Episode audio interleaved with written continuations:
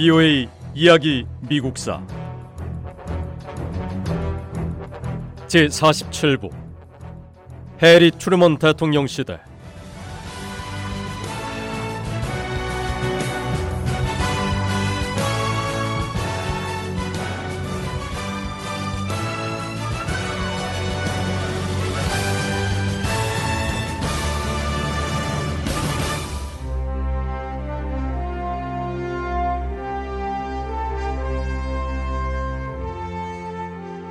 대통령이 되기 전 해리 트루먼은 평범한 정치인이었습니다. 해리 트루먼은 큰 유명세도 없었고 내놓으라 하는 부유한 가문 출신도 아니었고 프랭클린 루즈벨트 대통령처럼 힘있는 목소리로 연설을 잘하는 사람도 아니었습니다.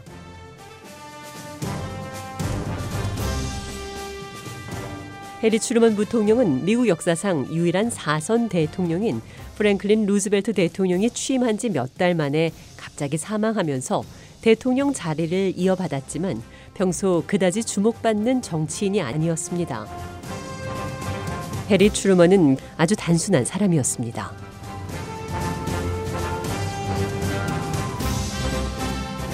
해리 트루먼 부통령이 어느 날 갑자기 대통령이 됐을 때 미국인 대부분은 이 새 대통령에 관해 아는 게 거의 없었습니다. 미국인들은 트루먼 대통령이 고향인 미주리주의 민주당 정치기구와 밀접한 관계를 맺고 있다는 것과 새 대통령이 아주 정직한 사람이라는 정도만 알고 있었죠.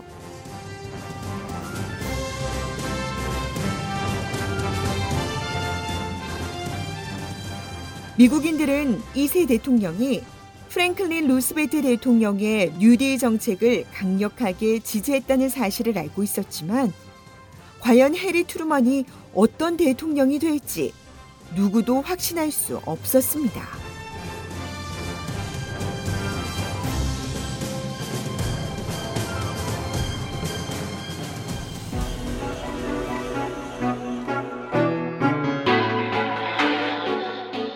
해리 트루먼 대통령은 아무런 준비도 없이 대통령직을 수행했습니다. 역사는 해리 트루먼에게 이 막중한 직무에 관해 배울 시간을 거의 주지 않았습니다.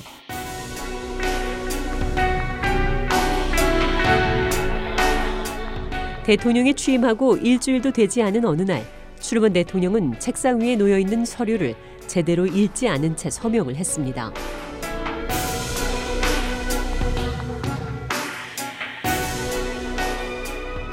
하지만 시간이 지나고 난 뒤에야 대통령이 충분히 검토하지 않고 서명한 서류 때문에 무기대여법에 따라 미국에서 영국으로 보내기로 한 무기 선적이 중단됐다는 사실이 알려졌습니다.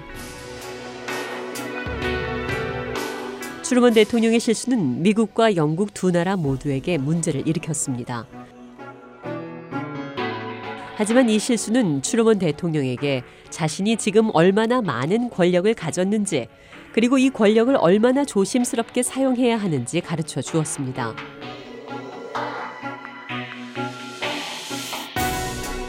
해리 트루먼 대통령이 지금 가진 가장 중요한 힘은 핵무기의 힘이었습니다.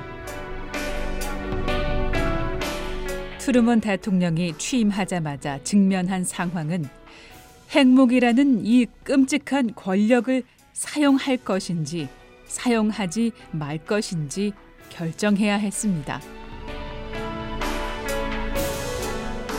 트루먼 대통령은 대통령이 된 뒤에야 원자폭탄 계획의 구체적인 내용을 알게 됐습니다.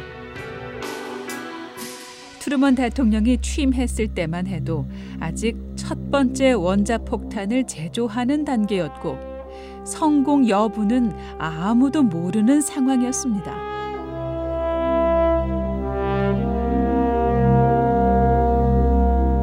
트루먼 대통령이 원자폭탄 실험이 성공했다는 소식을 들었을 때 원자폭탄의 위력이 어느 정도인지 아무도 알지 못하는 상황에서 원자폭탄 사용 여부를 두고 고민했습니다. 해리 트루먼 대통령이 취임했을 당시에 유럽에서는 전쟁이 막바지에 이른 상황이었습니다.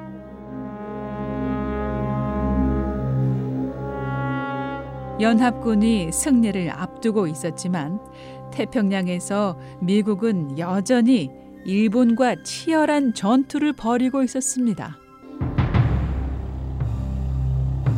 전쟁이 얼마나 더 계속될지 알 수 없었고 희생자가 얼마나 더 생길지도 전혀 알 수 없는 상황이었습니다.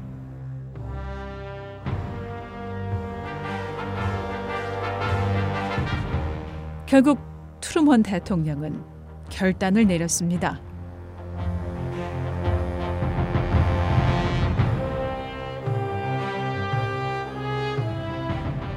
트루먼 대통령은 제2차 세계대전을 끝내기 위해 원자폭탄을 사용할 수밖에 없는 비극적 중요성을 이해했습니다.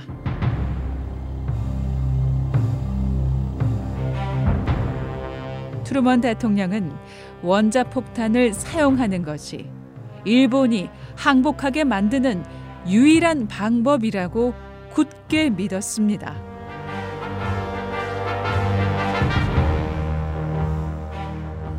(1945년 8월 6일)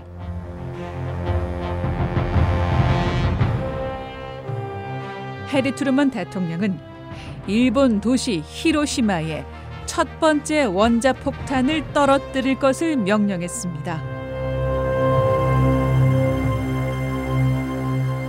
그리고 사흘 뒤인 8월 9일 나가사키에 원자폭탄을 투하하라는 명령을 내렸습니다. 원자폭탄을 투하한 지 며칠 뒤 일본은 항복을 선언했습니다.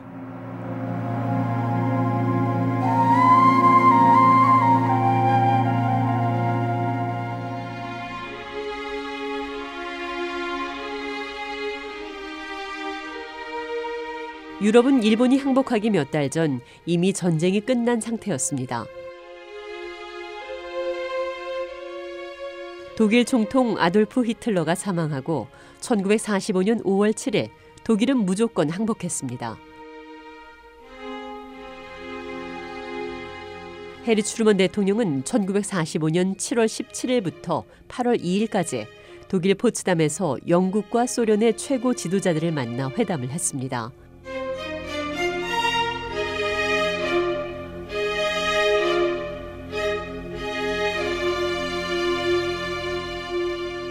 해리 트루먼 대통령은 윈스턴 처칠 영국 총리와 이시오프 스탈린 소련 지도자와 함께 제2차 세계대전 이후 유럽의 전후 질서 구축 문제와 일본과의 전쟁 문제를 논의했습니다.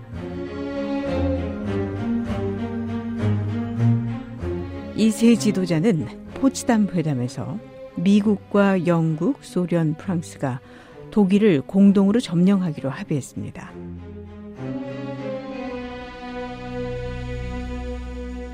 이들은 또한 독일에서 나치당을 폐지하고 나치 전범 재판을 열어서 전쟁 범죄 문제를 처리하고 일부 독일 기업을 해체하기로 합의했습니다.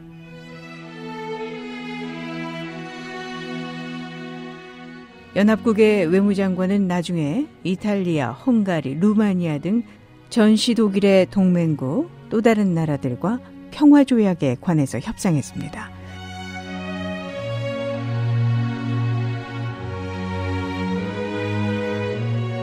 동유럽 국가들은 모두 자국민들의 정치적, 경제적 자유를 보호하기로 합의했습니다.